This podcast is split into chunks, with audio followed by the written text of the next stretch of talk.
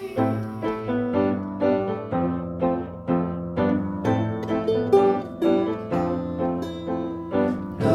dreams of some noble dreams with his fingers and toes and everything in between.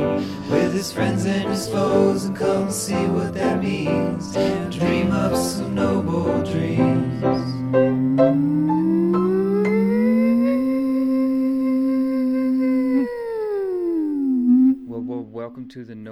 Well, welcome to the Noble Dreams podcast. I'm your host Noble, coming to you from an empty house in the woods in Vermont, which is a state in the northeast corner of the United States. Uh, two fun facts about this house. Number one, uh, my computer, which is a 2006 MacBook, which has been Frankenstein's together over the years to maintain its running capacity, um, which still works for almost all applications that I require it to or want it to at least, um, cannot function. It's rendered almost completely useless in this house. Uh, all three times I've taken it here and tried to use it, it acts as if the hard drive has um, crapped out and goes into uh, beach ball mode pretty pretty much right away. Uh, and as soon as I take it somewhere else, it's good to go. Never has any problems anywhere else. So that's fascinating. The other thing is, it's a big empty house. I do some work uh, here sometimes, and and uh, also do some recording. So it's the kind of house that, like, as soon as you walk in, and you and you just start to hear the uh, the resonance of the space, you just want to go, "Oh, it's such a perfect day, and I'm glad I spent it with you." And then like maybe you'll go outside to spit or like look at a flower or just get a, uh, you know some fresh air whatever and then you just like walk in and you can't help yourself before you know if you don't know me by now you will never ever ever know me Ooh. and then okay cool cool cool and then you go upstairs to um, you know clean the bathroom or something and then as soon as you come back out into this big open space it's like oh i don't want to wait for our lives to be over. I want to know right now what will it be? Anyways i recorded an intro for this and then i sent out episode one to a few friends for some feedback. And one of the feedbacks was that the intro was maybe a little long and I listened back and I so agreed because I was in a very low energy mood when I recorded the first one. may a little bit hard to And the thing is about my voice is that it can be a little bit hypnotic and smooth. and if I'm all those things getting a little bit monotonous like this, it's pretty hard to stay after a while. attentive. And so uh, I would have bailed, is what I realized. So I tried to re- record it a bunch of times, or at least a couple, and uh, I wasn't really satisfied with the results. And my judgment was that trying to shorten it up was uh, not as helpful as I thought because I wasn't saying what I wanted to say. Um, so, for those of you who can't sit still or don't want to listen or whatever, for uh, to some housekeeping on episode one, you can skip ahead maybe eight or ten minutes. And for those of you, the rest of you, I'd really love if you could stick with me this one time, just to get a sense of where we're going. Um, the first thing I want to say is thank you. Uh, leading with gratitude. I'm, I'm so grateful that you're here. Um, whatever series of events transpire in order for that to be the case, uh, I'm just, it's so amazing. You are welcome here in the Noble Dreamiverse. Everybody and everything is. Um, and this has been something that I've been, you know, for lack of better word, dreaming up over the last couple of years and uh, bringing it into fruition and into uh, this consensus reality is uh, a big deal for me. And I'm really excited for what it could uh, have the potential to be. And that really, really super duper requires your, um, your being here in, in many more ways than one, which will be clear. Um, so hopefully this will be a little bit different than uh, most of the podcasts that you listen to. Uh, there will be some familiar aspects, such as we will have long form conversations, uh, which is what we're going to be doing today. Do do do stick around for that. Uh, we have a wonderful, wonderful person that we talk to. Um, we're going to have live music played on here by a variety of different people. Um, we have discussions on certain topics. We're going to talk about music. We're going to talk about um, relationship dynamics. We're going to talk about animals. We're going to talk about all kinds of different stuff.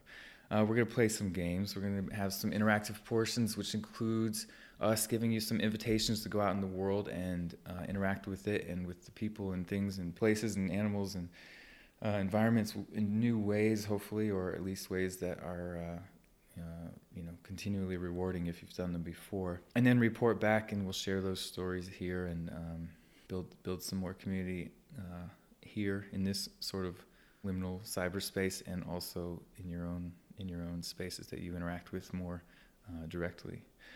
Um, and we'll have stories, uh, stories on different different things, um, different themes, and all that kind of stuff. There's a lot of different stuff that's gonna come, and so stick with us for a few episodes. I'm not gonna launch this until there's a few made, so I'll give you a little sense of the variety of things. Um, and where we're going, um, it's going to be a little bit of a slow burn. Like, if you listen to one, you're not going to get a sense of what this is. Uh, it's, a sort of emergent um, design and uh, an evolution. It's the idea, and I can't even conceive of what it's going to potentially turn into. I just have a few ideas.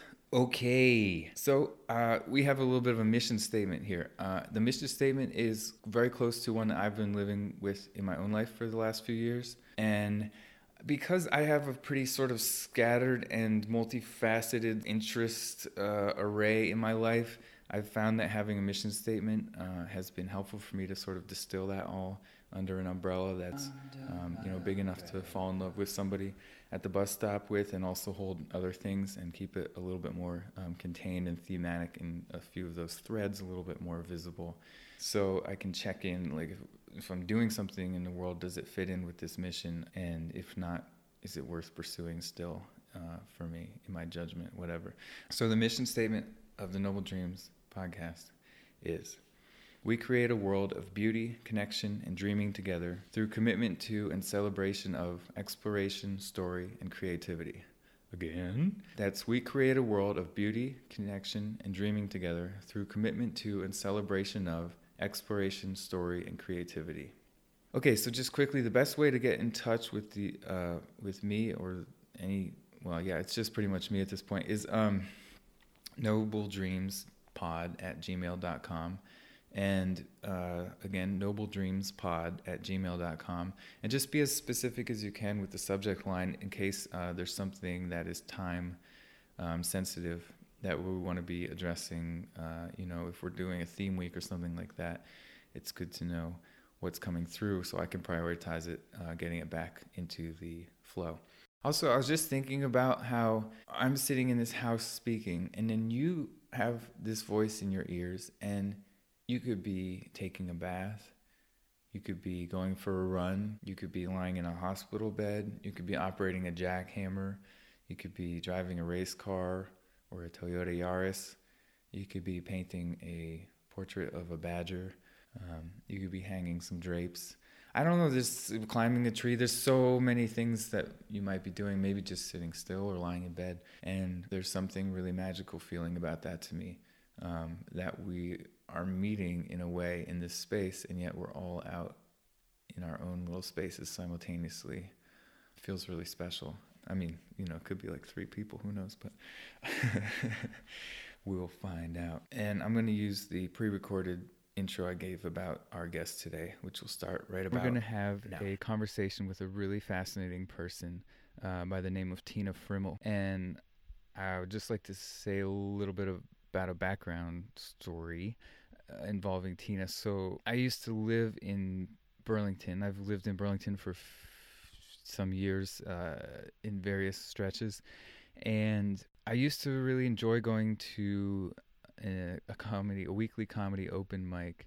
Um, it's now held at the Vermont Comedy Club, which is a pretty amazing venue, and I was just really fascinated by seeing people be really vulnerable and go up on stage when they have material that's never really been heard and they don't really know if you know other people are going to think it's funny or what they're bringing to the table is interesting or unique. And i was a bit of a voyeur honestly. I i did go up and perform once which was something. And otherwise i just really you know i love watching people. I love studying uh, how people perform and what they what they bring to different um, sort of venues and different uh, environments. And so one time I was sitting there and this woman performed and it was Tina and I didn't know her name at the time or anything like that and within maybe one of her 5 minutes I was thinking to myself wow this person is coming from a different place they're working in a different arena and like the levels that they're working on simultaneously is fascinating they're super funny. I was laughing out loud, which you know is pretty rare, honestly. And I had this other intuition, which was I've been thinking, you know, I've been sort of putting this podcast together in my mind for over the last couple years, and and keeping notes and putting some sort of mind maps together and that kind of thing. And I just had this sort of uh, little intuitive hit of like, you know, if I ever get this podcast together, I really want this person to be the first guest and I just sort of bookmarked that. And I didn't even know her name or where she was from or anything else about her other than what she presented in just those five minutes of open mic. And I saw her perform again, and just after the show, just uh, introduced myself and said thank you for her work because it was I just you know was so uh, struck by it. But other than that, we had never spoken before, and I reached out to her recently and she was pumped about doing it and and uh, we sat down in her living room and just had this conversation and it was just incredible. I mean, I couldn't have asked for a better first guest. I left that experience like walking on air. I was just so pumped and she's such a fascinating and articulate and intelligent and wonderful person and it was just so fun to talk with her and so effortless. Like I walked out of the thing and I was thinking, you know, I, I opened my mouth and told a couple little stories and stuff during that time, and I, I sort of consciously chose to. Like I had this thing of like, oh, I'll, you know, remind the people that there's someone else in the room as if that was necessary but at the same time i was kind of like yeah i don't even think i needed to. And so it was just a really it was a really amazing conversation and it's very organic. There was no notes. There's no uh, it's not an interview of well tell me about this and tell me about this and tell me about it's uh, we just went for it and i got a, so much from it and i really really hope that you get a lot from it as well so our guest you know tina friml is her name f-r-i-m-l is her last name. And you if you're listening to this podcast in 2019 maybe you're learning her name from this. If you're listening to this podcast in the future i would bet there's a good chance you already know her name. I really believe that. And uh, as such it's a really fascinating sort of time capsule and i'm i'm looking forward to seeing how things develop. But uh, i feel really honored and grateful to have been able to sit down with tina and she's just a wonderful being, and I hope that you enjoy this as much as I did. So, anyways, thank you so much, and without any more further ados and don'ts, we will be speaking with Tina Friml. Tina Friml!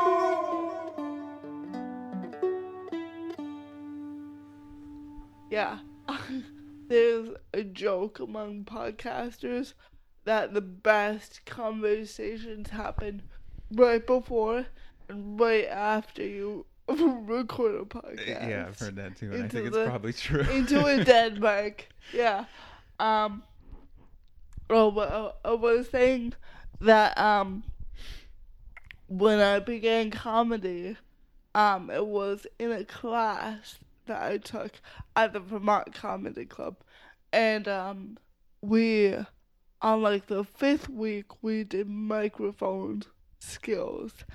And that was it was I remember the feeling of holding a mic for virtually the first time um profess- professionally. Yeah. Um and that took a hot minute to like get used to hearing your voice um i mean just because i'd grown up hating my voice in a recording.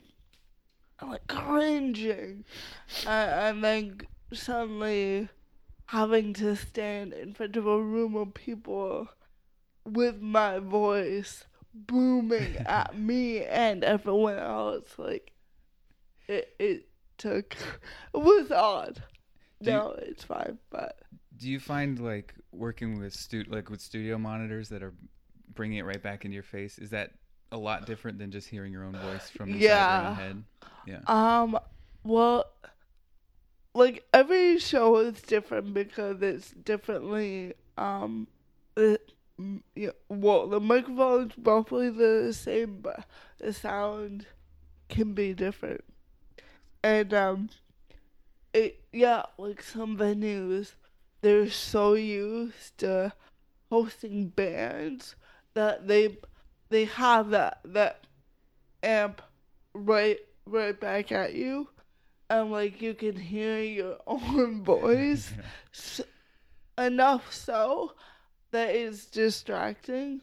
Um and it can just be real well you kind of gotta find like the happy medium like when you cannot hear yourself over the mic at all that can be a bit unnerving for me like wondering if the mic's loud enough or like what people are hearing. Um, but on the other extreme, yeah, sometimes it's just you're just bombarded by your own voice, and that can be really alienating. yeah. So, yeah, And it's not like uh, it's not like you're on. You need to be on key or something. You know, Right, You have exactly. have the monitor E- for that reason. exactly. Yeah. yeah, it's just distracting. Did, were, did you have uh, like experience being on stage a lot before deciding to do comedy? Yeah, actually, I um, well, I grew up around a lot of community theater, um, and well, my parents were very, very active in um theater when I grew up, um, mainly about s- building and designing sets, um, but but basically, I grew up um at rehearsals. And you know in the corner on a blanket eating pizza. Um and it really quickly kind of got in to me and i wanted to become like a star so um during high school i actually was in um a kind of vocational um acting course um right near my high school. And there we did lots of plays and um we wrote scripts and, and all that good stuff. But it was at kind of a professional level. And um i uh, i did that. I did community theater and and i was always dead set on becoming yeah like a performer like an actor or um i wrote songs too so a musician. Um but but i uh, i well i kind of had the revelation in um my later high school years that because i was different i um I, was uncastable, you know, and um, I it kind of began to dismantle that passion and that dream that I had, um, and uh, in in college I, I hardly did any theater at all. I really focused more on graphic arts and um, journalism, like writing. Um, so the the answer kind of is yes and no. Also, it was kind of like a a dead dream to perform. Um, that kind of got reignited um, after college. Comedy's. I mean, yeah, it's a pretty cool way to like if you, if you consider yourself uncastable to sort of cast yourself because it's like you're you're your own thing. Yeah, exactly. Completely. Yeah. It's perfect. It's like, well, why not get on stage and literally be yourself. Yeah. I think that was the thing that struck me so much when I saw you perform was your like your deep level of self-awareness and bringing that into your work in a way that like on so many levels, you know, to my judgment was just like so well done and really invited the audience in in a really like interesting way. Because I I used to go to the open mics and stuff a lot just to Yeah. you know, I don't know, some sort of masochistic. just, like, Watch people burn. yeah, I mean, I don't know. It's like, uh, sort of like a, I, you know, from like an empathetic standpoint, like, you know, you're you're you're up there with that person to some degree, and it's just like, oh, Yeah, you're I like mean- a sadist. yeah, Oh, a sadist and a masochist at the same time because it hurts so badly for yourself to be sitting there when you're, when you're identifying with them, and. yeah. uh yeah but i remember thinking like this person's coming from a totally different space. And like i don't know if you like your opening line that you usually use i don't know if you feel comfortable saying that. I don't give up Well, your uh, um, secrets but um, at the at the beginning of every set that I do, I say, uh, "Oh, I'm I'm Tina, and I'm disabled, uh, but don't worry, you're going to be okay." yeah And um, yeah, I mean, that that is actually a line that I wrote um right at the beginning of my comedy career. Um, it was the uh, the first time that I told it. There was this insane release of tension, literally like ice breaking. Pardon the cliche, but it really, really was. It was, um, I I never heard a room of people just suddenly burst out laughing like that, um, going from dead silence. Um, and I think it was, um, I, I'm really glad that I wrote that joke so early in my joke writing career because I think if I hadn't written that joke early and and then um saw what that did to audiences I mean that joke kind of inspired the rest of it. Um I mean after I saw what that joke did, it it kind of opened the door to like, oh, yeah, le- actually, let's talk about this, and people actually could get on board with it. Yeah, Yeah, I I find it very inviting, and I and I think that a lot of, like, well, watching the open mics, a lot of the. I think I think a challenge that people don't realize is that, like, even if you're a funny person within your social situations, that if you have five minutes on stage, you don't have the benefit of people being familiar with you or Right. having a background of like this is you as a character, and you can also. I mean, as a human being, being the character, but like right. like there's some established uh, personality and without that if you just get up and you start telling jokes a lot of times there's just it's not very inviting there's like a disconnect because you don't because people i think respond more to people than they do to just plain humor. And so Mhm. if you don't bring a, your personhood into it then it's like yeah uh, some of the stuff they're saying is funny but i don't feel connected to it or i don't feel invited in. Whereas that was like the when i saw you the first time at, and it was i think it was at one of those open mics and i was like this, this is a completely different thing because she just opened the door and she said here i am and come let's do this thing Uh-huh. and it was like and it, it was the whole the room shifted in a different in a very different way than it was uh, for most of the other performers, which was kind of like sort of cautious skepticism or something. Right, it's like, yeah. all right, let's see what you got, like prove it or, or you know, it's it seems it, it felt like a friendly atmosphere, like people were encouraging, like it wasn't no one was heckling or you know, it was like no, everyone yeah. realizes it's it's a training ground and everything. But Yeah, exactly. Uh, well, I think that um, any comedian who gets up on stage within the first minute, um, the audience is trying to figure out what they are, like what they are, what they have to say.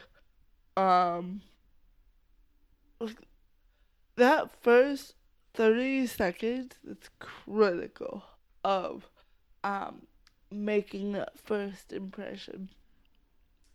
And um what actually what I do before I even say that first you're going to be okay joke, I um I talk a little, a little bit about the room, about the night. Um, I just say hello, happy Friday, whatever. Um, and I I do that for about thirty seconds or a minute, just to kind of make people hear how I talk and and build that tension, you know, um, and allow people that opportunity to be like, whoa, wait a second, and um, I I know that I've heard a lot of people um tell me that you know they the first time that they heard me they thought I was um just really drunk or really had something really wrong with me mentally um particularly. Yeah at open mics. You never know who gets on on stage. And um and then I would say that joke, and you know, pe- people told me that it was just like having having that inner dialogue within them of like, okay, what what's happening? Like, is she okay? Um, should she really be up there? What's happening? and then suddenly it becoming crystal clear within a simple joke. I, I think that's why it makes such an impact. But also, I love that joke because I wish so badly that I could just say that in real life all the time. Um, I mean, whenever I meet people and I can tell what they're thinking, like they, um, they're they're distracted and they're trying to, um, evaluate what's what's happening, why I'm a bit different, and I just and and they're uncomfortable and and it it radiates out of them sometimes, and I I can feel it, and then it distracts me. Um, and I so wish I could just go out on a limb and just be like, "This is happening. You're going to be okay." yeah, Okay, moving on. yeah, No. yeah. I my own like the, the experience that I can relate to that in my own little way is like I tend to remember people way better than they remember me. Uh-huh. so like I remember faces, I remember people's names. Usually I remember like specific conversations where I met people and that kind of stuff. That's just one memory that I like one uh, category of memory that I have that works pretty well. And so it it's like when I I'll go up and talk to somebody and I know exactly who they were. I know where we were the last time we met, and blah blah blah blah. But instead of and I've and I've noticed them going through this thing of like, why does this person know who I am? Why are they talking to me? Why do they feel comfortable doing so? So I realized that I didn't like being in that situation. So now I just go up to people and I say, I'm Noah. We met, you know, at, the, at the coffee shop, and this is like the context, and this is what we talked about. And they're like, oh okay. And then yeah, it's like, casual. Oh man, I wish I was like that. Uh, I'm the exact opposite. I am. I have a thing with faces where the first time I meet someone, I cannot um hold on to the memory of their face. Um, and it, it's actually, I have to meet them. I think I, I figured out that I have to meet them four times to actually um remember what they look like when they're not in the room. Mm. And um I'll go out. I'll, there are people that I've gotten coffee with for for hours a few times and I I cannot remember what what they look like. Um and uh yeah, it's, uh, like I'm so envious of you Well, because it, yeah, it can be that can get awkward. Um, actually, another comic, um, Annie Russell. Do you know her? I've seen her. Yeah, yeah. Yeah, she's um also partially face blind. Um and she's got a great joke about that where she she calls it something like medically rude. she's like, I'm medically rude. But but really like it it's you feel so bad.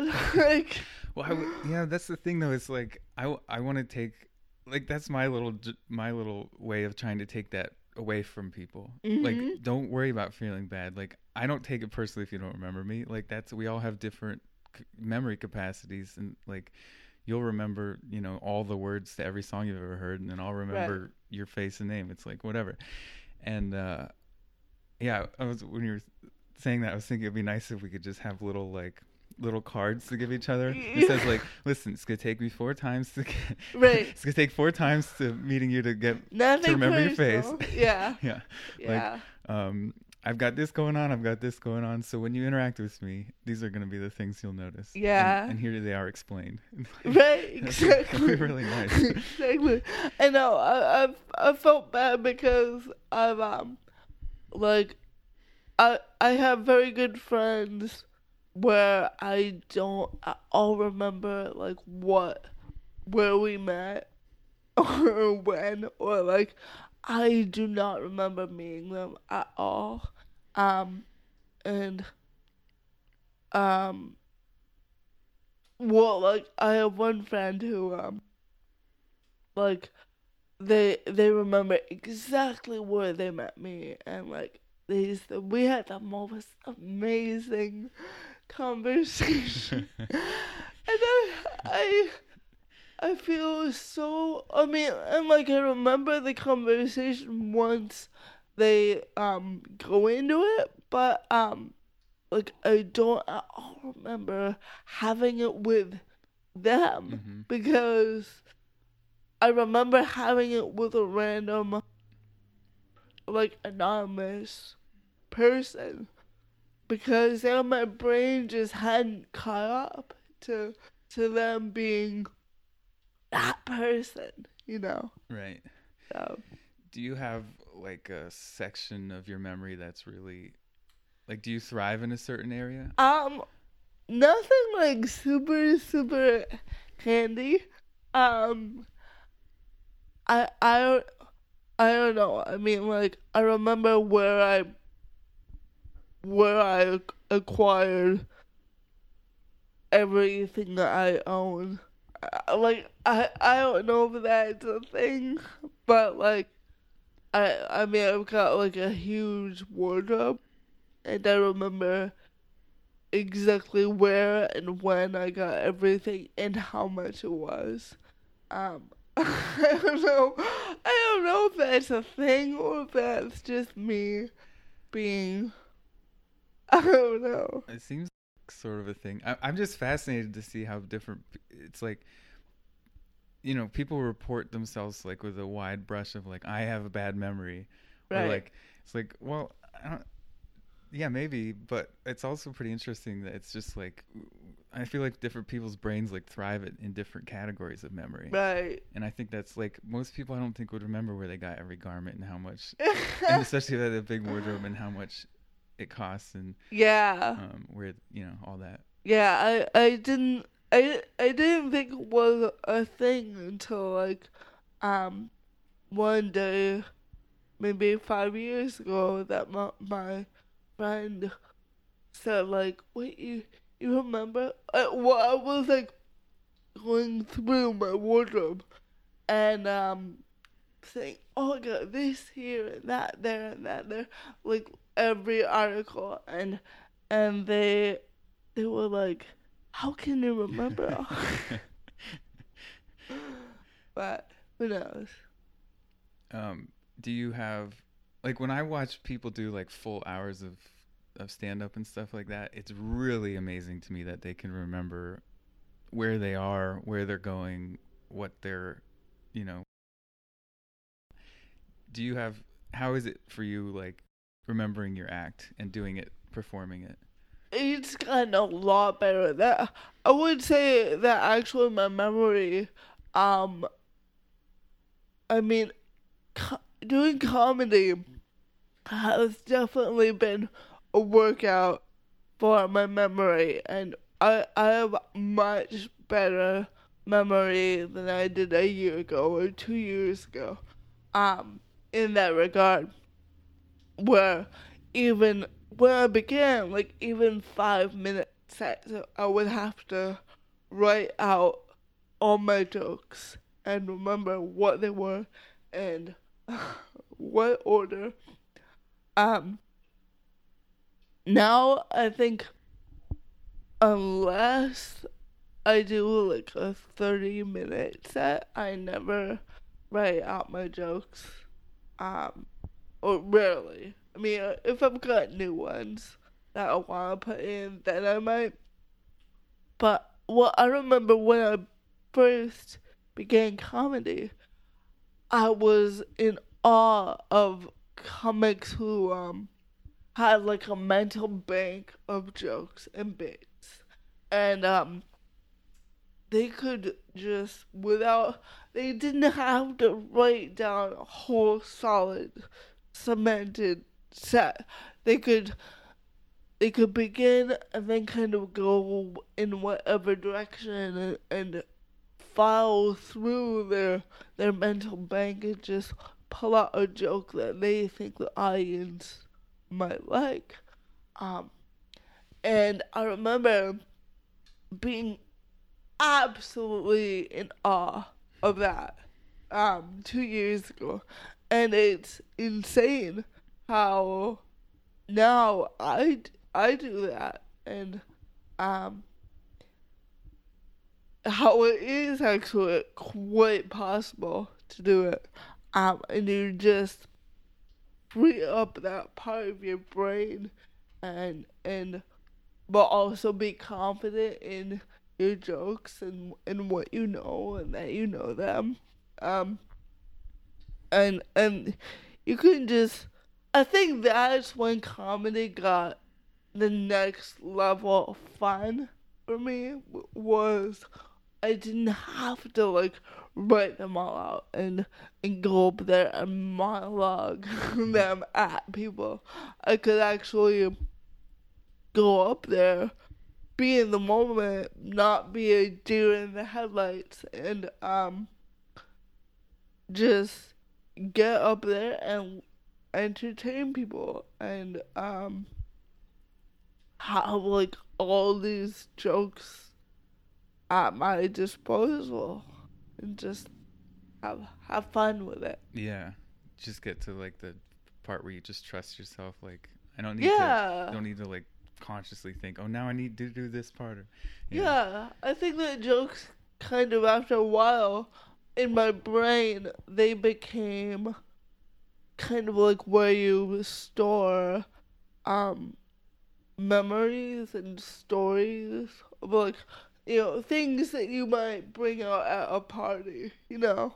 Um they they got locked up in that part of my brain and so yeah, it, it literally does feel like you're at a party and you can just say recall this or that and and have fun with it. Yeah, that sounds like a lot of fun. yeah. Yeah. Yep. it's I'm always amazed. Like I feel like I'm tuned to tell myself that I'm not gonna be able to do things, and sometimes I like to just challenge that. And when I start something, it's the same thing. I'll watch someone who's really uh, adept or just really skilled at something and think, "There's no way, like, there's no way in a million years." And I every single time that like if I teach myself an instrument, which uh, you know something that that has been this journey for me is like I used to watch people uh, you know, play guitar or play this or that. And I was like, there's no way I could ever play a stringed instrument. Like, there's no way my hands could do that. And and, Yeah. and then like one day being like, well, what if I like I've always just told myself no, and I've told everyone else no, I can't do that. And I was like, what if I just challenge that gently? Like, Yeah. and and I remember like I bought myself a little ukulele and was like trying to learn songs just with simple chords. And I remember saying to my friend like I don't I can't wrap around my head around like the fact that you could actually know how to do the fingerings for chords, know which one's coming up, play that and then play the next one and play the next one and also sing on top of that. Like there's no way that's humanly possible. Right? Yeah, that's the thing is like you look at people that are, are so good at what they do, that have been doing it for years, and they're like, ah, there is, like, for me to do that would be impossible. I'm like, yeah, I, and I mean, for me to have done what I'm doing now two and a half years ago would be practically impossible. It's it's amazing what what kind of skills you can build out of virtually nowhere.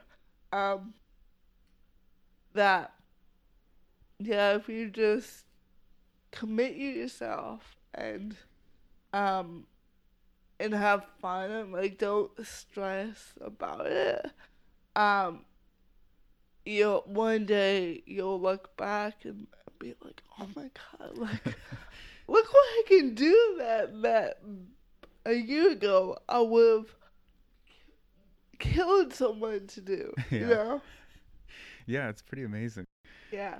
And I mean, in your case, yeah, you're sort of getting a lot more what's the, accolades and attention, I guess, than a lot of people would, you know, get so quickly. Yeah. Yeah. How, how does that feel? I mean, it's sort of, you know, Yeah. a lot of people are like you have to do, you know, open mics for seven years or whatever before you're even funny, or you know, Right. there's all these sort of like tropes about comedy. Yeah, I mean it's true. I um being it, it feels weird to even say that I've only been doing comedy for two, not even two two and a half years. Um, because yeah, I mean, I mean, it has. I have gained more um more opportunities than than the average person has in that time frame. Um, and well, I mean, it's a bit like a thrill a thrill ride. I mean, it, it's so quick, and, and I feel like all the time there's the next big thing that that is happening that that I can't believe. I can't believe like I'm actually on on this show, or I can't believe that like this one. yeah, uh, yeah, exactly. I'm like, whoa, just I'm, on podcast. I'm on podcast. Um, uh, or or like, oh my god, I got into this festival, or um, I get to open for this big headliner, and like, um, there's always been the the, the next big thing that um just is unbelievable. And but, I mean that can be a bit of a blessing and a curse I think because um I I remember um when I began comedy and I was only about four or five months in and I was already being booked on on like a whole lot of shows, um, and but I only had five minutes, five minute sets, one set, and um, and and then I I got asked to do my first thirty minute set. I think about six months into doing comedy, which is kind of wild. Um, and I remember two days before having like a mini crisis, being like, I'm not, that I'm not ready. This is ridiculous. Like, I've I I'm not a real comedian. Like, I've only been doing this for six months, and um, and like I I had the material to fill it, but I was just like it didn't add up. Um, that I was shooting up so quickly. Um, and I still have moments like like that, like the kind of imposter uh syndrome. Um, like the last time that I had that was back in March. Um, I was auditioning for uh, a huge, huge, very prestigious comedy uh, festival called Just for Laughs in Montreal. And um, since I won the Vermont Funniest Comedian Competition, I one of the kind of prizes of winning Should I mention that you're dusting the dirt off your shoulders while saying that? oh yeah, you know when I won that, when I just won that little thing, the other the other time, that time that I won, um, I um, yeah, uh, yeah, there were so many prizes. One of them happened to me. Where to begin? Yeah, We'll tour the trophy room after the I know, interview. I know. Do you want to see what? It's big. It's a big trophy. Um, no, but yeah, one of the things that came from that is uh uh an invitation to um audition for the New Faces showcase um in New York City. Um and I remember being in the hotel room the night before um with my mom and like she's one of the only people I felt like I could really be like this around but but I was just straight up said like I don't know about this. I don't like I don't know that I should be here. Like I'm I'm not yeah, I'm I'm good but like New New York comics have been doing this for years and grinding and they're they're New York and like I'm a Vermont comic. Like I'm just a Vermont comic who's been doing this for a couple of years for fun. For fun. And um uh and and just having yeah, like a mini crisis of being like why am I here? Like the this is not where I'm supposed to be. Um, I did actually get a call back though. Um, I um, which was wild. I'm going back um to New York in May um to do a callback of that audition. So I, I guess it did kind of work out, but um yeah. So it can be thrilling to to rock it up that fast, but at the same time it can be scary. Yeah. You know. Yeah, well, it's something. I think I think it's something that a lot of most people don't have to deal with. You know, it's like uh, it's sort of a rare. Well, I mean, it happens, sure, but it's pretty unusual that people sort of just, kind of catch a wave Yeah. and and ride it really quickly, um, especially in comedy because comedy's when it's sort of like traditionally like like you said it's like the grind that people grind away at it for years and years until they get Exactly. a break. Yeah, Um, that's like that's the the story that you always hear about comedy. People do comedy, they move to New York and they grind in the bars for years and the, and they get really good at it that way. And then and then they get the big break, you know. Then they finally get to reap the benefits, the rewards, the fruits of their labor. Yeah. Um, and to kind of go against that that um that folklore of comedy is yeah it can be a bit odd. It can be a, i mean part of me is yeah like why why me? Like i i feel like i'm surrounded by other comics that are so so good. Um and I, i'm constantly thinking to myself like why is it me that that is on this like jet set path that the others are not quite on?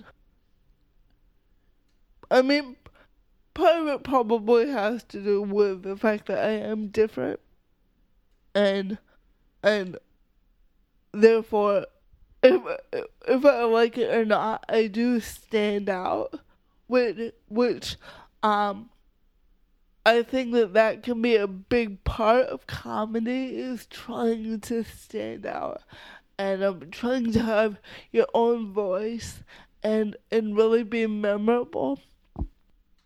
And I I think for me that just kind of comes with the territory of of being disabled and and um you know I I'm just I am I am different than other people. And I think that in, in this I think kind of what I've done is I found a very small niche of life where that can actually work for my benefit, which is kind of wild. Yeah. Yeah. And I think what you said earlier about sort of speaking out loud people's internal dialogues, I've been thinking about that since you said that and thinking about like not only in comedy but in other situations um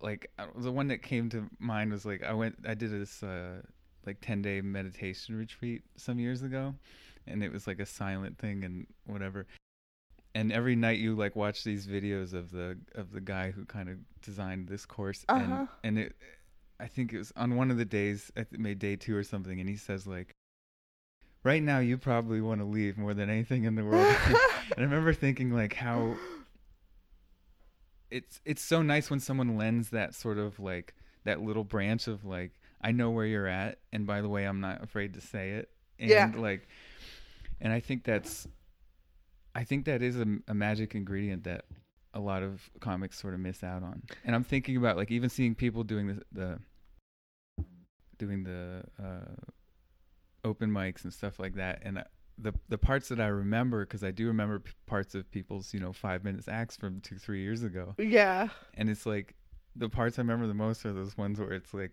you're looking at this person and then they either comment on something about their physical appearance or something about their voice or something and they like show this awareness of like I might you you might be remarking to yourself about me already and right. and I'm gonna say that because we probably all are thinking and it's like I love I love how that works Yeah, and like you know the whole I mean, what do you know what I mean when I say hack? Hack, like, a hack, com- a hack joke. Like when it's kind of cheap. Like it's Yeah, just like- well, uh, yeah, like when it's um cliche or overused Mhm. in the Vermont, uh, uh, in the not Vermont, in the comedy scene, like a hack joke would be like uh the difference between men and women right, right, you know. Um, and I've been hearing that it's hack to say, "Oh, I know what you're thinking," and then comment on something about yourself. Um, but I love it. Like I love. I agree. I love when people do that. Um, and more often than not, it will really be a funny joke. Like they'll comment on, "Oh, I look like so and so," or, um, yeah, they'll they'll just go in and spearhead, um, an assumption that you made in your head about them, and then them reacting and being like, I get that a lot. Um, and that can, I think that that is a good joke. Like, if, if it's a good joke, it's a great joke because it can really, yeah, like bring the whole room together. And, um, I think that a big part of comedy is people gathering in a room finding out that they are all not really all that different and they think a lot of the same things. Um, and a lot of those things happen to be hilarious. Um, yeah, I love it. I like, I, I love kind of calling out people in the audience and what they're probably thinking right now. Yeah, yeah. I think I think it's really connective and inviting, and um, and I and I think, I mean, even in doing like interpersonally, I mean, you see it done a lot in movies and stuff where it's sort of like the person tells the other person their story, you know? right, And- yeah. and it's it's really interesting because you see it happen when they're right the other person doesn't get defensive they're usually like they sort of let their guard down it's like yeah okay you see me so i don't have to be i don't have to pretend to be anything like here i am Yeah. And that's what i see that's what i think using that kind of uh, energy on stage is like Oh yeah. and it's like suddenly you feel like instead of in just being in a crowd of strangers or something there's a little bit more of a connective like oh yeah we're all kind of in this thing together now And Yeah. that's, that is such a nice that's such a nice space to be in um in any kind of performance you know it's so much nicer when you feel like you're part of something Yeah, exactly. And like also it's kind of like whatever you're thinking about me, no matter how bad you think it is, someone s- at some point has had the gall to tell me to my face that like I look like this or I sound like this, um, or or whatever, and um, yeah, I, think it just it gets people off the hook, kind of, and um, it it it kind of forgives people for for having that ongoing running monologue of trying to in, inter, interpret um sorry I have a cold. Um saying trying to interpret what's in front of them. And Right. um and then coming in with reality and um breaking the fourth wall kind of. Yeah. Um yeah. Well, I think the other thing that is specific to you is that because you mentioned like you you say like you're open line, yes, I'm I'm disabled and you'll be okay. Like it also yeah that internal dialogue shifts because then it, the shift goes from you being sort of like cuz you could be sort of you could have a like a like to use your word like a sort of a hack thing going of like I'm special because I'm I have a disability and it's presenting Right. and I do comedy. Like that could be you could be like a shtick. But when you when you address it right off the bat or after like you said the first 30 seconds whatever, then it sort of shifts. It's like okay, we all, like you've said it, we've thought it, everyone's everyone's on board. Now we pay attention to like what is your actually like where are you coming from as a person and as a comic and then and to me that's what was um like that's what's most interesting about you. I think if you just were like seen as this person who has you know this this identity as a, a comic who has a disability full stop then it would sort of run out of gas pretty quickly Yeah, yeah, you would. And uh, I mean, I would say that in five years, my ultimate goal is to actually not joke a whole lot about being disabled. And like, I mean, because I don't want to be the disabled comic. I mean, I I know I would I'm perfectly fine with being um you know the having that always be a part of me. I I actually want that to be the case. And I um I will always um reach back to that and and I will always want to talk about how that is affecting my current life. But yeah, I I don't at all want to kind of create this career of just talking about disability and stuff.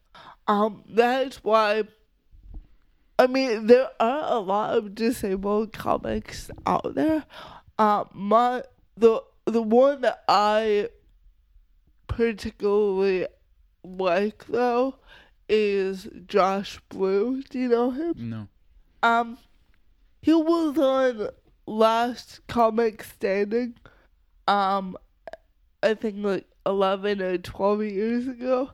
Um, but he's still a working comic, and um, he has exactly what I have, cerebral palsy. Um, but he and he, he jokes about a lot, but then he'll go into like everything else, and um, I I got the privilege of seeing him do I think a ten minute set uh last summer in Montreal and um he he had a few jabs about you know that that had to do with him being disabled but the majority of it was not. It was just about everything else. Um and it was hilarious. And um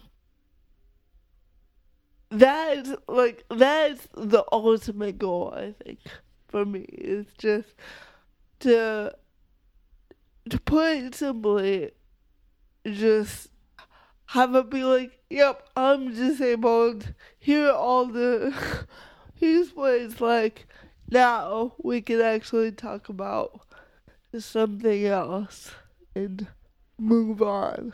Yes. yeah and i guess it's yeah the longer form is going to be more helpful with that But um just like speaking hypothetically i mean this might be an interesting conversation to look back on you know in five years or I know. I know. Be like, what was he talking about? Yeah. well, no, I mean, when when I saw you perform like the first time, I was like, this person's gonna be really famous. There's a good chance that that's true. And I mean, like, who am I to judge? You know, like, but but that was my sense, and I was like, because they're working on a different, they're working in on a different level.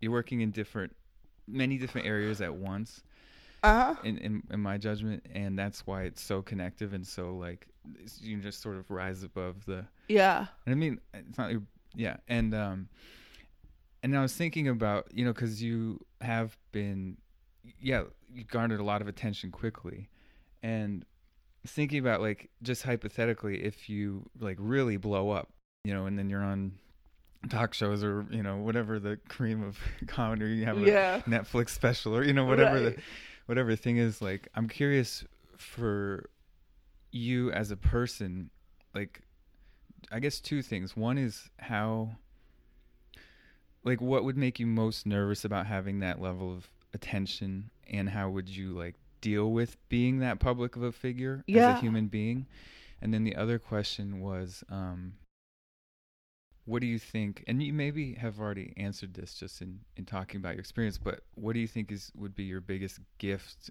to sort of the the greater community in having that role Yeah, yeah.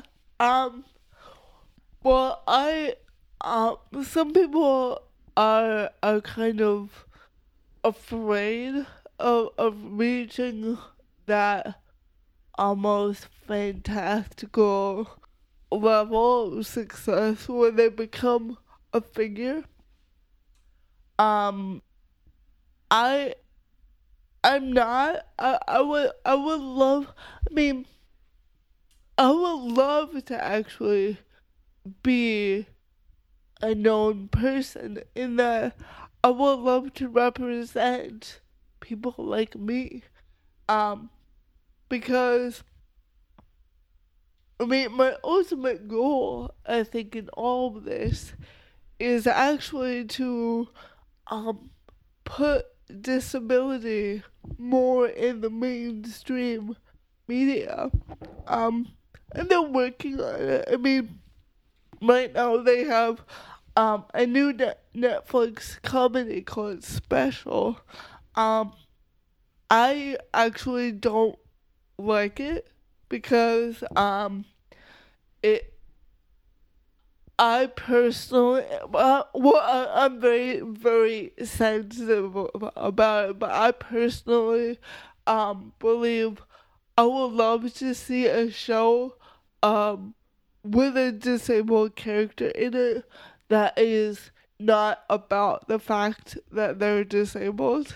Um and they actually have another crusade, another um another challenge and a, a whole other story about them and they also happen to be different.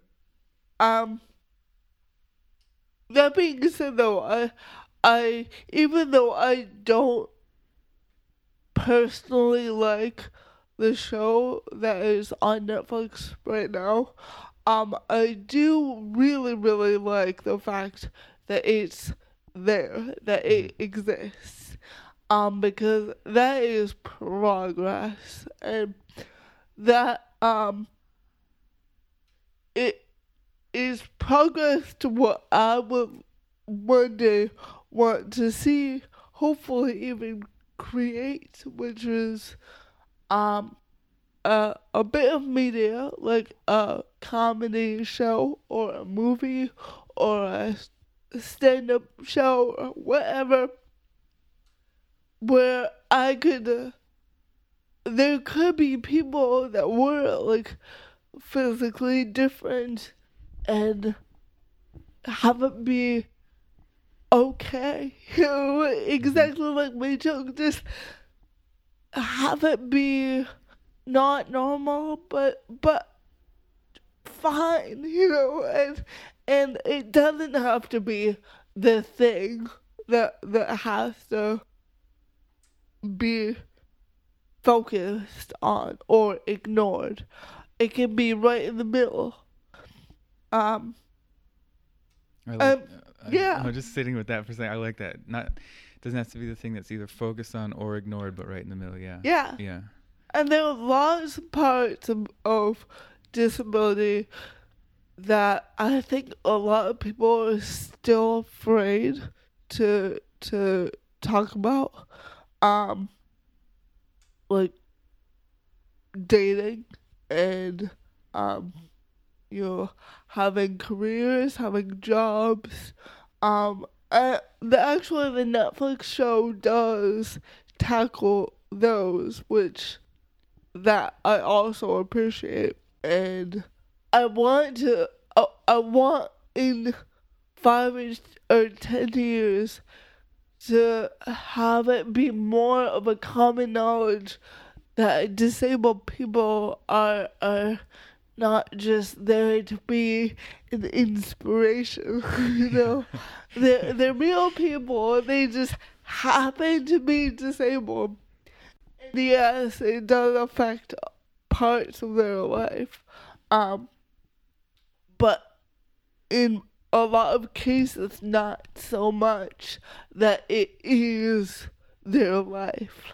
Um and uh, so, kind of getting back to your question, I would say that that's my goal. I would love to, um, if if I were to to reach a level of success where notoriety was part of it, I would love to be kind of at the forefront of um showing people that people could be disabled and still be active and intelligent and hardworking and attractive and whatever and all this stuff.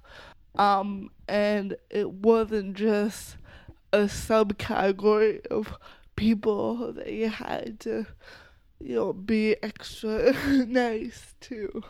You know, Mhm. they're just people. Yeah.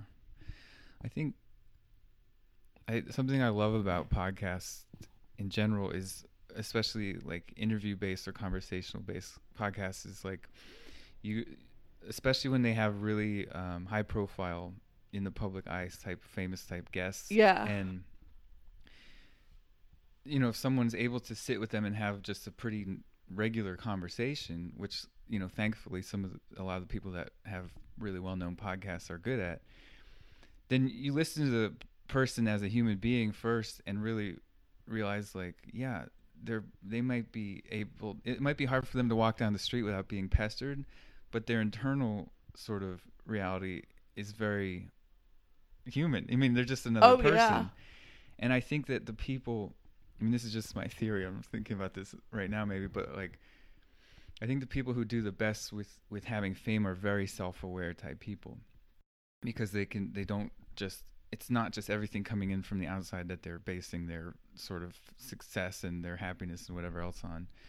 And and that's you know that's probably something that have you know we see like a lot of people get really famous when they're teenagers and stuff like that. Right. and I they don't have the a lot of younger people just especially if you get famous that early and and and you have this sort of exterior validation just constantly you don't really get to know yourself that well and that's probably why they falter pretty you know Yeah. spectacularly um in the public eye but um yeah Well, I, I mean, I've always believed that fame should be a job. Uh, like, um, if you're an actor or a comic or whatever, and what you do happens to also have you be famous for it.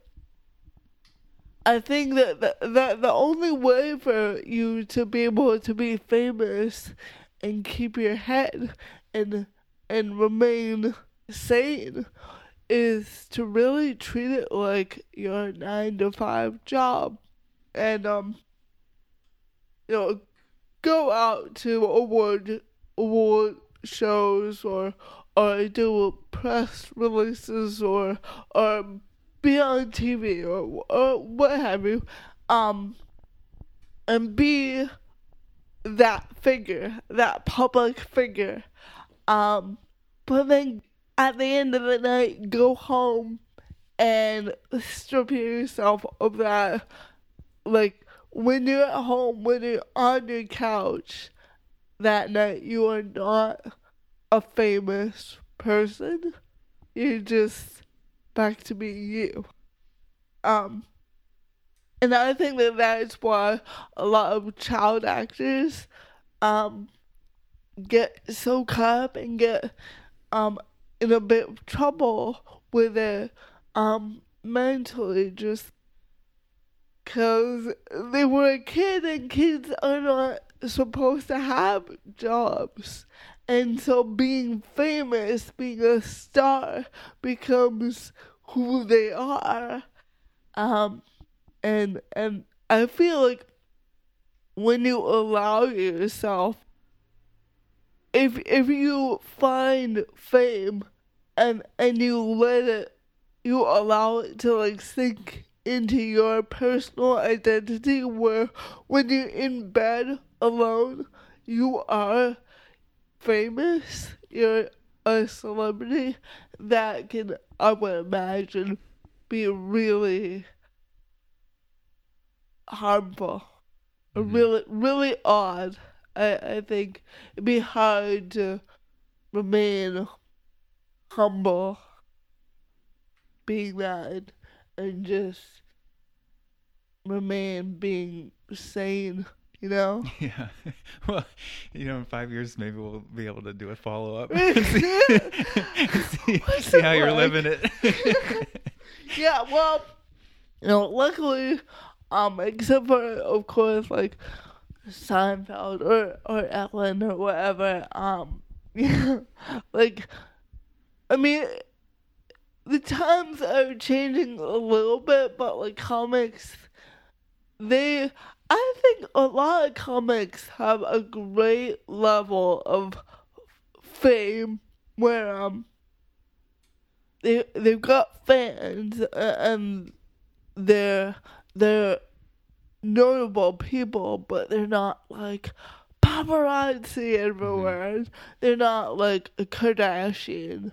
Yeah. Um, and they can they can continue to have like an apartment in Brooklyn, or um, they can just have their life and they don't need security or or craziness or um, they can walk down the street and get coffee and it's okay. Yeah, I I heard a interview with Jerry Seinfeld recently, and he was they were like, "What do you, you know, you're so famous about what do you want to be like? What do you do if you want to just go down the street and get a coffee?" He's like, "I, I walk down the street and get a coffee." Yeah, and they're like, "What?" it. And he's like, Yeah. "Yeah, I mean, I, you know, I know who I am. I know I have this." That people are gonna look at me and so, but like, yeah, I'm gonna live my life. Like, it's not Yeah. worth it to sacrifice that. Well, where where does he live? He lives LA? in New York. New York. Yeah.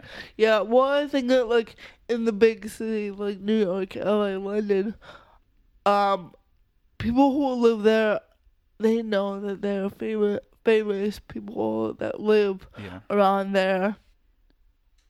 I think particularly in LA, um, people know it, and, and so when they do see like relatively famous people out at like the market, they're not going to jump on them, you know? Yeah, that's what they say about New York.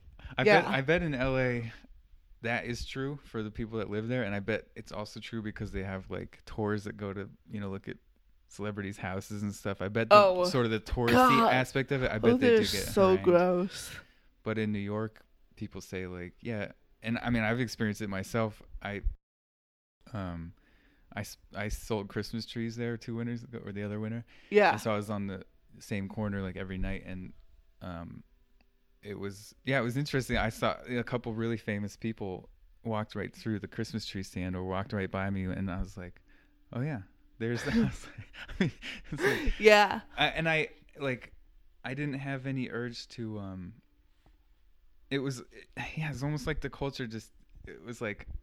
That's really cool that that's that person, but I also was like, I really have no urge to bother that person Yeah. even though I mean one one of them was uh, David Duchovny who I'm like Oh, a wow. huge X Files Yeah. fan and like you know and and he just walked right by twice when I was setting up the stand and I was like he's, I was like man honestly that's one of the like celebrities I would most love to talk to Right. but I'm like I was just like, yeah, I'm not gonna bother him right You now. He's know, just walking. yeah. I saw him walk this way, and now he's walking back this way with groceries. Like, I don't need to. Yeah. And he probably would be fine if I just talked to him for a couple minutes. But I still was like, in that moment, I was like, I'm not like.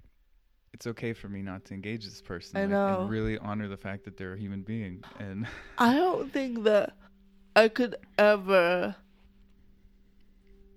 go up to like uh so no matter how much I like them, I don't know that I could ever like go up when they're just trying to get groceries and and be like, oh my god. Um when well I've had a couple uh run-ins with people who I happen to recognize. Um one time I was in London and I was at a cafe and um do you know Michelle Williams? The the actress? yeah, She, uh, well, I was, I had this big, big luggage bag, and I was carrying a cappuccino. And, like, I was struggling. I was, like, trying to get out the door. Um, and my cappuccino was going everywhere. and, um, she was at a table with her friend right outside the door. Um, and I didn't realize it was her until after when I looked up. But she hopped up and she like grabbed the coffee and was like, "Oh my gosh, here!" Um, and took it over to like the table next to her. And I when when I saw when I looked up and saw that it was her, I felt so bad because here she was gripping this overflowing co- coffee and like on her hand and, and I was just like this gawky like American tourist um and actually I think she's American but but um and I was just like, "Oh, thank, you thank you." Like, it's, I'm having a bad day, clearly, and she's like, "Oh, it's okay."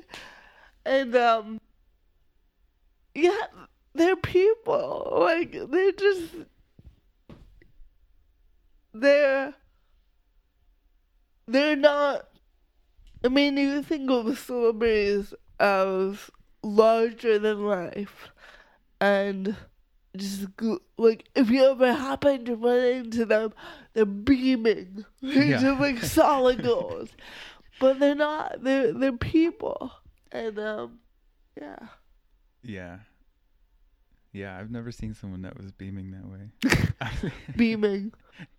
Um, no, it's like the the light doesn't uh, affect them. yeah, it's not like this single spotlight, but like, yeah.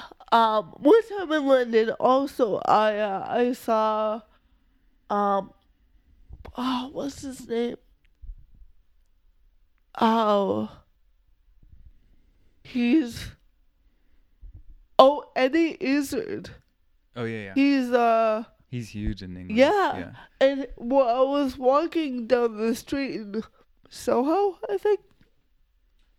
And well, I, ju- I just look up and he's just um darting in my direction um on his phone, trying to like find some location.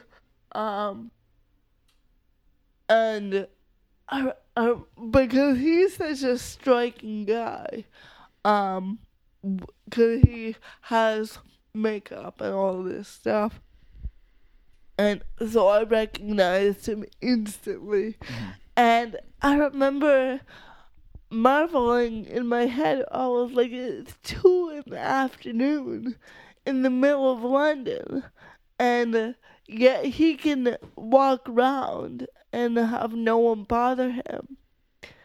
And uh, yeah, I, I think that that's great that people, most people except for, I don't know, the Kardashians or something, they can just have a life and, and be fine. And I think that that's the way that it should be. Yeah. So, Yeah, it's how you'd hope. yeah. Yeah. Yep. I I've I've had a couple of times when I've approached people.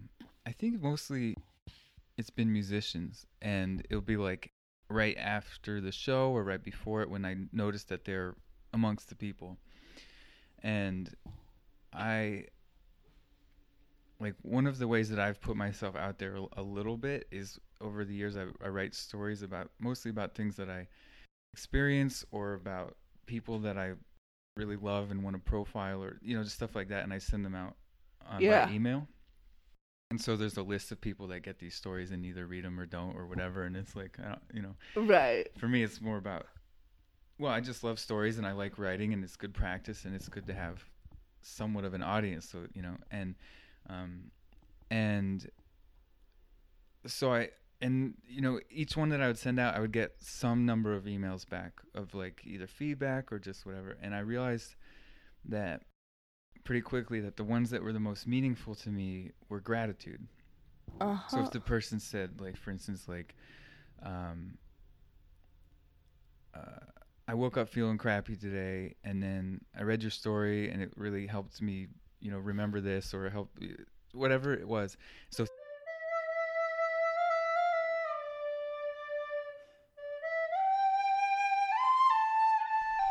Uh, we had a small uh, malfunction. The the mics stopped recording, or the whole thing. Um, anyway, so I was just saying that, uh, like, I find it the most helpful and meaningful feedback when people express gratitude as opposed to, um, you know, whatever else it might be, yeah. and that that's what I like to. I mean, both feels the most natural and, um, just you know how I would like to just felt has felt really good to express gratitude to people um, that have created something that I really have had a meaningful experience with, um, and that yeah I've only had good experiences doing so. Yeah.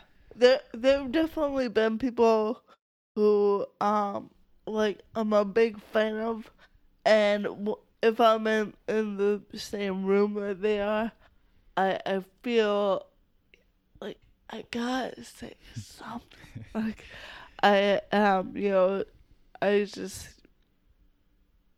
go up and say hi like I'm a big fan um Thank you so much. Okay, bye. and I just run away.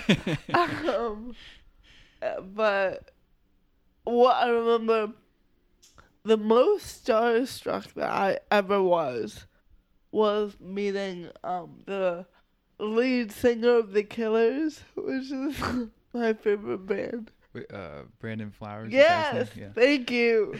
Um, and I, I, it was after a concert, and um, I went up to him and I was just, I had a whole spiel, and then I was so starstruck I forgot. I forgot how to be cool, and uh, I, I literally said, "Hi, I'm Tina. I'm from Vermont." I I had a whole spiel, and I forgot it. And he he's such a great great guy. Um, that uh he just laughed and said, "Oh, don't worry about it. It happens to me all the time." and uh, and he signed my ticket. And, like, it was just. The, I would love to get to. If I ever got to be a big comedian, um, I would love to. I would love to meet him again. Uh, I would say that that'd be the. That's I think the one person that I geek out over, um, the most, and I would love to be back in the same room and yeah. be with that. That'll be a good another marker for our little time capsule conversation. I know, I know. Well, so how are you and Brandon doing? so there's this um independent producers are listening to this, hint hint, there's a there's this great festival in California called um the Comedy Central uh, Cluster Fest. Um, and it's a festival that they have every year where they book both big musical acts and big comedians. And my in my dreams, I would there'd be a year where I would get to be on that festival, and the Killers would headline, Oh yeah. so that I could hang out backstage with the Killers. That's what it's all about, people. Hanging out with their favorite band. exactly. My worst uh, celebrity experience. I was I volunteer ushered for a um, uh, David Sedaris Oh, really? live reading. you know, oh, and um I had it's so funny to me looking back on this situation because I'm normally like you know I I I, I get nervous around nor, you know quote unquote normal people like I can be really social Yeah. get a lot of social anxiety but like um and I and I really revere people, uh, certain people, but I I tend to be able to keep my cool. You know, I just I'm more interested in human beings than heroes. Yeah. You know, and but I had seen this little situation arise. Uh, uh, I was in Burlington, and I saw like this guy putting something at the base of these trees, and then I realized that they were like fancy nuts that he had bought, like mixed nuts, and he was putting them out there for the squirrels. And like in my mind, it was like this like thing that David Sedaris would notice and think was really funny, but whatever. uh huh. You know, he's like the most gracious person, so he'll sit there for hours while people come through the line, and he'll interact with each and every one of them. yeah.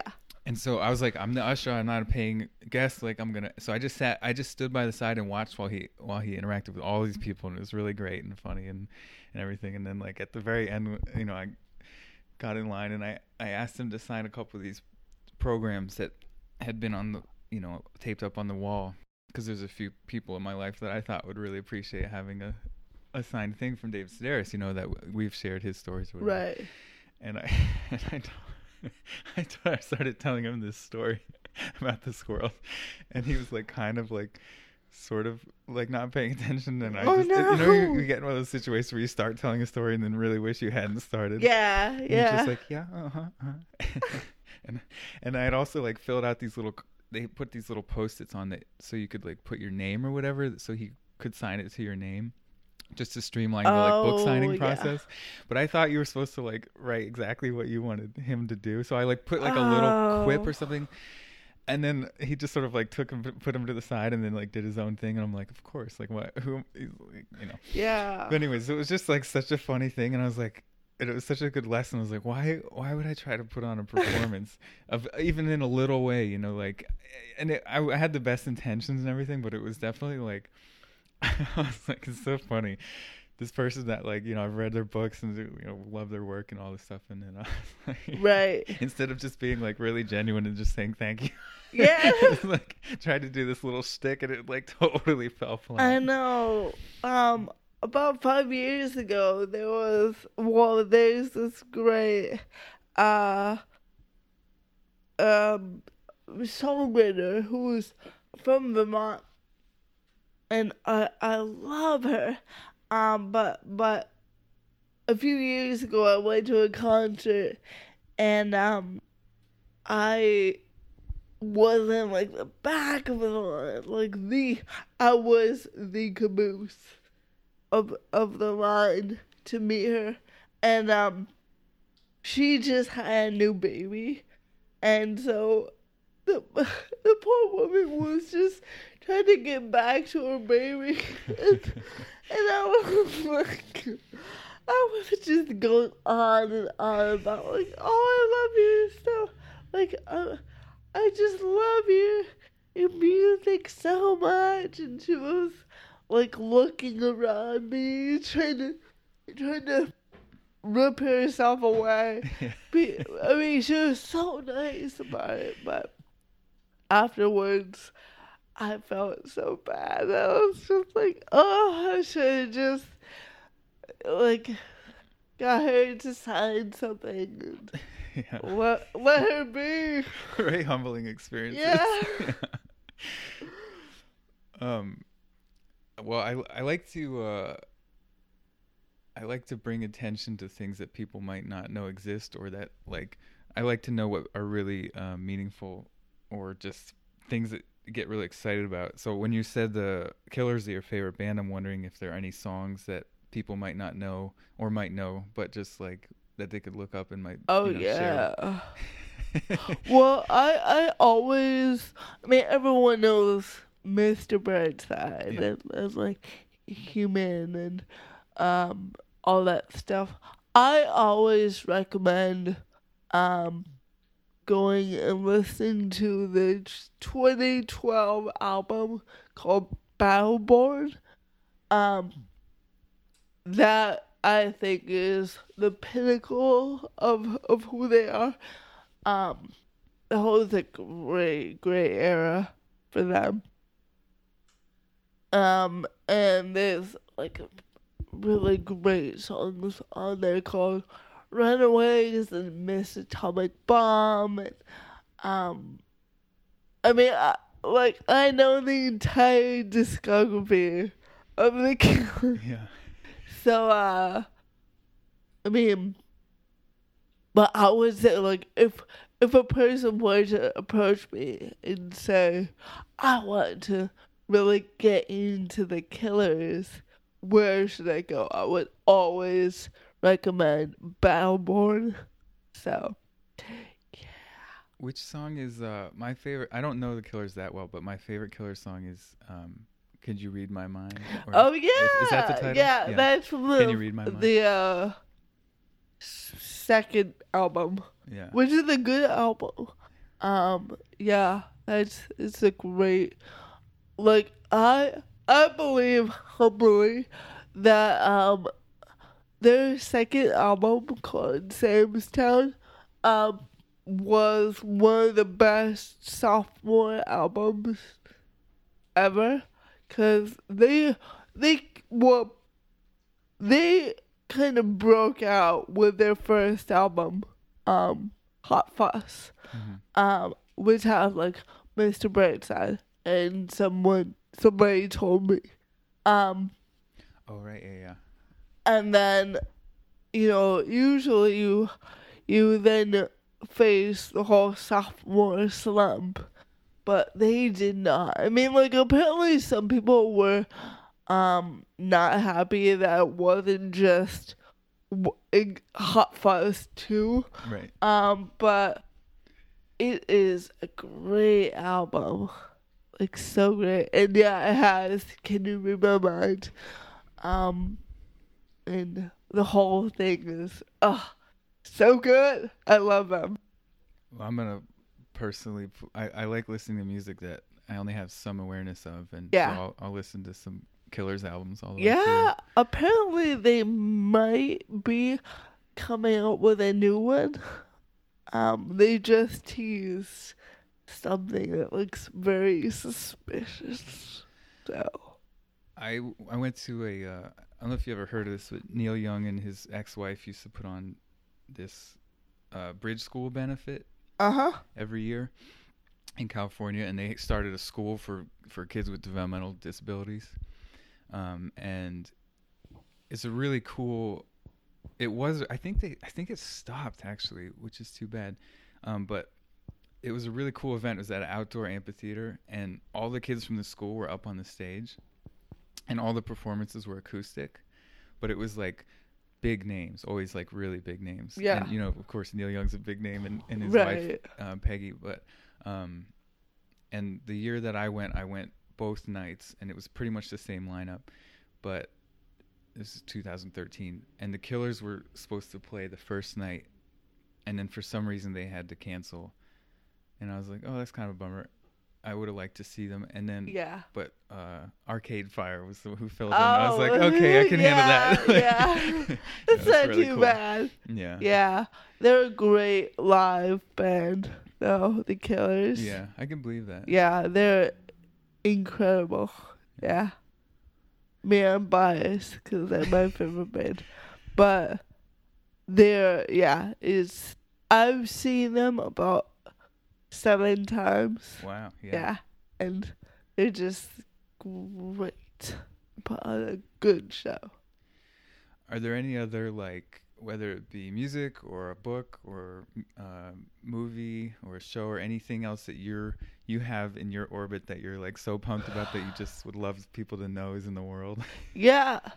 Um. Uh, let's see.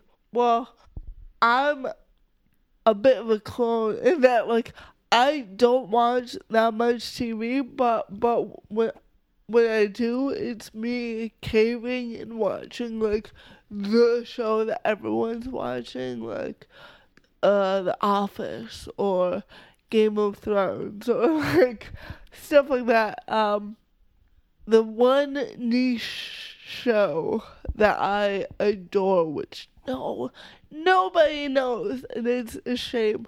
Um, it's a British show called Upstart Crow. Upstart Crow. Yeah. Okay. Um, it's a sitcom all about Shakespeare and his life. It's a, a comedy, like uh, a You're giving me the you're giving me the stick with me here. Yeah, yeah, and I'm like, trust me, if you were telling me that, I would, I would be like, aha, aha, mm-hmm. Oh, oh. I'll have to check that Yeah, out. thanks, but no and thanks, then I wouldn't, yeah, like because I'm not like a big Shakespeare person, but you gotta believe me, like this show is so funny, like, well, it's written by the guy who wrote Black Adder, if Mhm. you know that. Yeah, I've seen some Um, of that. And and Shakespeare is played by a guy named David Mitchell, who um he's I think a big British comedic actor. Um who just knocks it out of the park. It's the whole thing is just gut bustingly funny. Um so that that would be the thing that I would highly recommend every like and everyone that I've gotten to actually check it out, they love it. Mhm. Like they adore it. So it's that thing that I'm constantly trying to actually actually get people to watch and not just say that they're going to watch. Um, but yeah, I would highly, highly recommend it. Yeah. Um, and the name of that one more time? Upstart Crow. Upstart Crow. Yeah. Upstart Crow. Upstart. Crow. Yeah, like U P S T A R T. I'm, yeah, I'm yeah. repeating it to try to put it in Upstart my memory. Crow. Yeah. Yeah. um, okay, so our, our uh, invitational homework assignment for anyone is Killer's albums, Killers. Whole discography. But 20, Just- 2012 album was called what? Oh, uh, Battle Battleborn. Okay. One word. B- Battleborn. yeah, B A T T L E B O R. Battleborn. Okay, yeah. so Battleborn by the Killers and Upstart Crow is the show. Yeah. What about uh, either a food A or a book? And it's okay. Okay, food. Annie's macaroni and cheese. What? What? Shell cheddar. White cheddar. Yeah. Yeah. That's- Every day. Yeah. Um, no, but actually, um, if you're in Burlington, I I recommend people go to po- Pokeworks or po- Parkworks. It's right next to um uh un- Uncommon Ground, the coffee shop. Yep. So for those who are not in Church Street, the Oh. main, the main, I mean, Yeah. not in Burlington. Yes. The main walking shopping street is called Church Street. Yes. And so it's right on the the Yeah. second If you're not in. Burlington, you should come to Burlington and go to this place. Um, but it's like kind of like a Chipotle but Asian, Okay. like sushi. Mhm. Um, but it's so good. And that's P O K E. Yeah, I don't know how to- I don't know how to P O- pronounce that either. P O K E works. Yeah. Like W O R K S. This is turning into a spelling bee. yeah. well, for words that people don't hold, Yeah. know, I don't. Maybe it's poke, pokey. Poke. Yeah, I don't know. I offend a lot of people because w- when I'll give them recommendations, and but I won't trust that they're um clearly hearing what I'm trying to say. Yeah. So I'll spell it, and then they're like, um, I know how to spell. I'm like, oh, I'll offend them, and I'm like, oh, sorry. Yeah. Like that happens a lot with Upstart Crow. I'm like C R O W, and they're like, I know what a crow is. it's like giving people the anti benefit of the doubt. Yeah. Like, just in case. Yeah, they're like, who do you think I am? I'm not a wizard. oh man, that's good. um, what about books? Any good books? Yeah. Um, I well, I'm not a big big reader, which I constantly regret.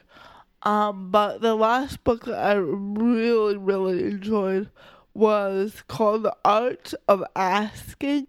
Oh yeah, Amanda Um, Palmer. Yeah. Yeah, yeah. I just listened to her on uh, Tim Ferriss's podcast. It's such an amazing interview Ah, or it- conversation. it's such a good book. yeah. It's so well written. Um, and I didn't know who she was before. Um, I got the book. I saw the pod, the uh, TED talk. Um, and and then I well, it was cool because I simultaneously read the book and got into her music. Um, so it became like a multimedia uh love affair with with her as an artist. Um, so I I really really recommend that one. Yeah, I just listened to that maybe two days ago, and I and I remember thinking, yeah, I want to read that book now. yeah, yeah, it's a great great book. Um, she actually comes to Burlington from time to time. yeah, I I know someone who's a huge fan of hers and has seen her here, and I I wasn't around or whatever. Yeah. Actually, at the at the bookstore that I got the book at, apparently she had just been there like a week before. You know, it's funny you said that because somebody else I know, I think they were working there, and they were like, and then and then they told me that she had come in, Yeah. and that they were so excited about it. Yeah, exactly. Like I uh well I found out because I posted on Instagram a picture of the book being like, This is a great book. Um yeah, and then my friend who works at Crow Bookshop said, Oh, she was just here and I I PM'd that friend being like, What? and uh, so I know some kind of magic happened. yeah. Yeah, that was wild. Um, well, how are you feeling about wrapping, going towards Feeling wrap good. Yeah. Yes, moving along. I know you've probably got other stuff to do today. Uh, work. But work, yeah. Um, well, I just want to say again that make sure we're still rolling here, because that would be a. I just want to say again, thank you so so so so much. I well, mean, thank you. um, yeah, it's a real honor to to be able to meet you and sit down with you and and have you be the first guest on like this thing that who knows what it's gonna be. yeah, I'm I'm honored. Uh, Um, and so Tina Friml, you spell it F R I M L. yes. And for people who are more interested um, to follow you and hopefully see you live and, and whatever else, and Yeah. there's some videos on YouTube. Um, but how how do we find you? You can follow me on Instagram, um, or Twitter. Um, Twitter, just my name. Um, or Insta- Instagram. I'm pretty sure that if you put in my name, it will pop up. Um, and it's Tina from Graham. Um, but Tina Friml again. Yep. Yeah. But um other than that I do have a website just tinafriml.com and that has all my uh upcoming show dates. Um and then I'm also on Facebook. I've got a page on there. Uh I'm all over the place. Yeah. So uh more and more. and Yes, more. uh, I was. I I used to be on t- on Tinder, except it sucks. or not. Uh, that's, that's such a funny thing to say on a podcast. find me on Instagram. Find me on Tinder. Please don't find me on Tinder. I won't reply. I like. I can't remember if I'm still on there, but if I am, I literally never check it because um, I think for a hot minute, I I had thought that I deactivated it, but I forgot that I didn't, and or like not deactivated, but like um, you can hide yourself. Um, and I thought that I did that, but I didn't. Hmm. And so, when, uh, like, I never ever checked it. And one day I looked at my phone and I saw that I had, like, like 50 notifications. and uh, uh, I realized, uh, like, I had, like, pages of, like, random random dudes All the ones trying that got to get away. to me. Yeah, yeah, exactly. Imagine if I went through the whole thing and was just like, hi, hi, hi. oh, no. So I, I can't I- even imagine. I actually hit myself after. I was like, no. so this is occurring to me, and um, I'm. I think that this is really neat that this is the first episode, and because of where you are in your, you know, I don't know what you call it, career journey, whatever. Yeah. But um, you know, if you're willing to, and you don't become, you know, so famous that you won't talk to us anymore, but I'd love to, you know, I'd love to have you back and check in with you as along along your journey because Yeah. it's just like so so fascinating, and I um, uh, yeah, just my own experience of seeing you and and and thinking like this this person's gonna be they're gonna blow up so fast. I mean, just from like you know the five minute open mic, just and and then it's been kind of cool just sort of watching that happen from well, afar. I would love Um, to do that. Yeah. You, I, I unfortunately won't be around Vermont much longer. Uh, but although I have family here, so I'll I'll still be here. But but I would love Yeah, we'll to. find you. Don't worry about it. I mean, I don't I'll know if, how much out. longer I'll be Yeah. here. Who knows? Yeah, but I I would love to do that. Yeah. Cool. You can talk to my agent. Yeah. yeah. Yeah, I'll have to go through a bunch of people next time. Yeah, my people. Hopefully that won't be true on this end. Never. Yeah. Oh wow. Well, thank you You- so much, Tina. Yeah, thank you. And hopefully we enjoy the rest of this incredible day. For those of you who aren't the two of us sitting in Tina's living room, um, it's uh, like this. It's like partly Gorgeous. cloudy, sunny, gorgeous spring. Everything's turning green. Yeah, it's amazing blue sky. There's a cat basking by the window. We'll take a picture so we can put this. It's on great. The, uh, Yeah. you know, if if and when there's show notes or something, we can put this up because that cat is in Oh, heaven. Here we go. Yeah. He didn't even notice. No, He's so he's in Blissland, yes. deep in Blissland. All right, thank you so much, Tina. Thank you.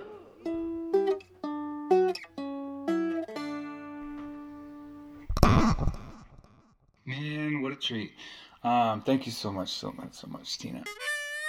There's a little bit of like microphone noise. You can hear that we're holding the microphones, and there's a little bumps in here and there. And you know, the audio stuff I'm learning as much as I can, and and there's definitely a learning curve. And so, um, you know, bear with me as that will hopefully become better and better. And the content is, in my judgment, more important than the uh, details there.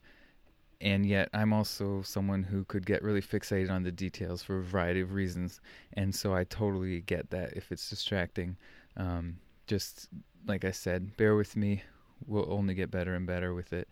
And uh, right now, this is pretty much a you know, except for the other people on the other end of microphones. Like I'm doing everything uh, on this end, so it's a huge learning curve for me, and that's exciting and also challenging. And I'm really glad you're along for the ride. So I promise you there'll be music, and so in honor of Tina's love for the Killers, we're gonna play a Killer song. In the future, we're gonna have there, you know, shall be other people joining, playing music for and with us uh, at the moment. And when that's not the case, I will uh, do some of. I'll just make a. I'll do it myself. So this is Read My Mind by Killers.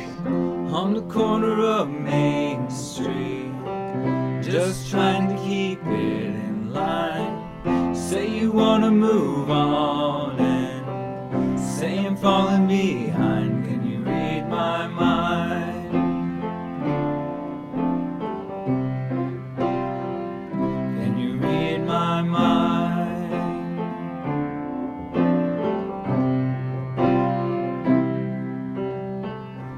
Never really gave up on breaking out of this two-star town. Got a green light, got a little fight.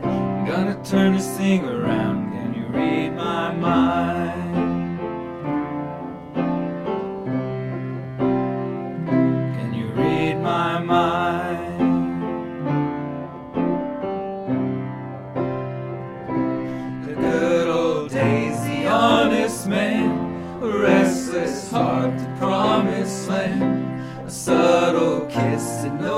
One sees, a broken wrist and a big trapeze. Well, I don't mind if you don't mind, cause I don't shine if you don't shine,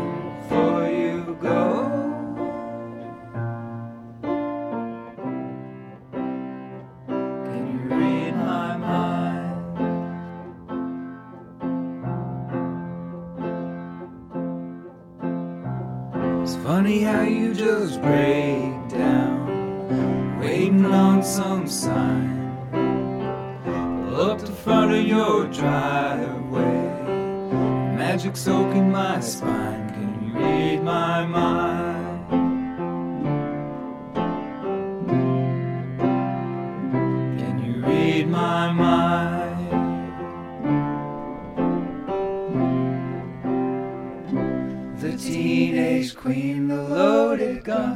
A drop dead dream, the chosen one, a southern draw, the world unseen, a city wall and a trampoline. Well, I don't mind if you don't mind, cause I don't shine if you don't shine before you jump. Tell me what you'll find when you read my mind.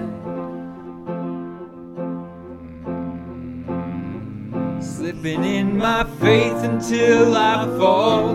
Well, he never returned that call. Woman, open that door, don't let it sting. I wanna breathe that fire again. She said, I don't mind if you don't mind. Cause I don't shine if you don't shine. Put your back on me, put your back on me, put your back on me.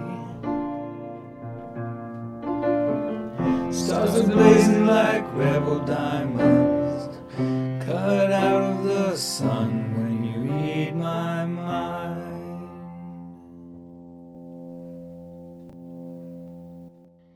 Heck, we did it! Episode one in the bag. Man, what a what a wonderful time it has been. Uh, a lot of love went into this baby. It's it's like when you hear about a band having a, a first album, like they have their entire life in order to put into that first album, and then uh, you know the ones after that, they kind of have the time in between them.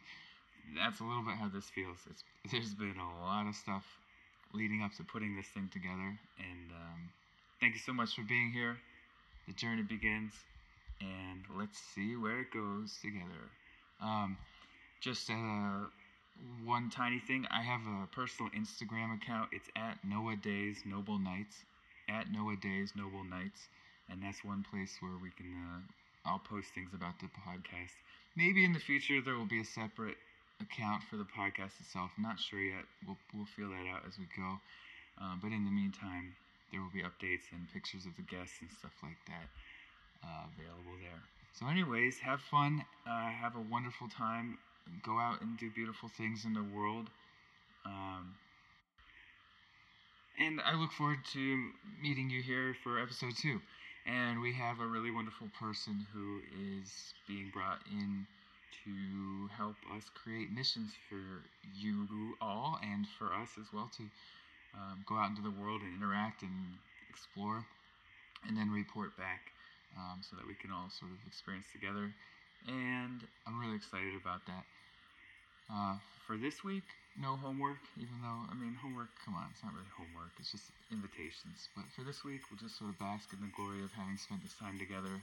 Hopefully, we've all gotten something from it. If so, please let me know. Uh, you've got the email and everything. And just be well. Bye.